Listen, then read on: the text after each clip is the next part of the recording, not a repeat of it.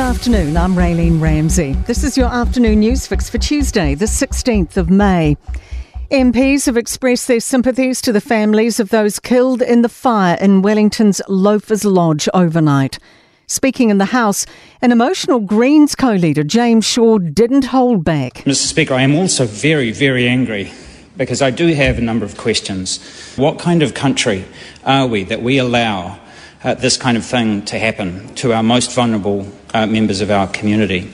At least six people are dead, with 11 unaccounted for since the hostel went up in flames. Police believe the final tally will be under 10.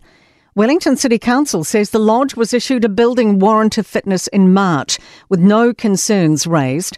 A building compliance team is providing information on the building. The council confirms the roof had some asbestos and small pieces of cement containing the fibres are in the immediate area of the fire. It will be kept damp to stop asbestos releasing into the air, which is when it becomes a health risk.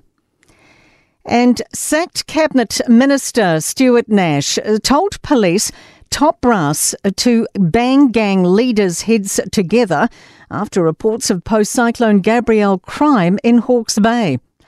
Newstalk ZB has obtained text messages through the Official Information Act between Nash and Police Commissioner Andrew Coster showing serious concern, even as Prime Minister Chris Hipkins downplayed it.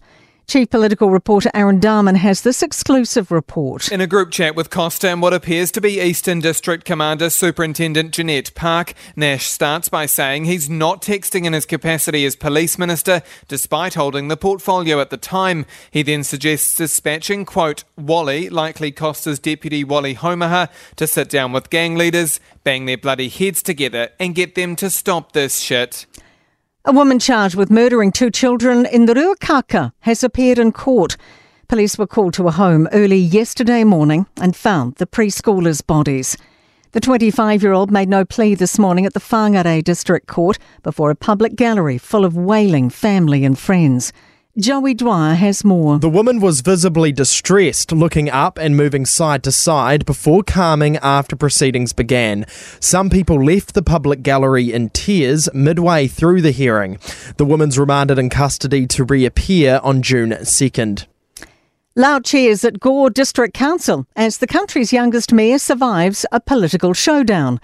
Councillors have backed down from a vote of no confidence tabled to be passed against 24 year old Mayor Ben Bell at a packed emergency meeting today. After months of discord, the Mayor last week refused a request from the majority of councillors to resign.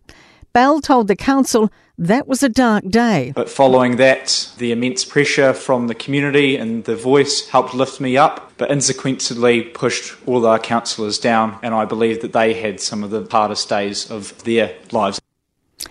In sport, American Magic is withdrawing from the America's Cup preliminary regatta in Saudi Arabia later this year, citing security concerns.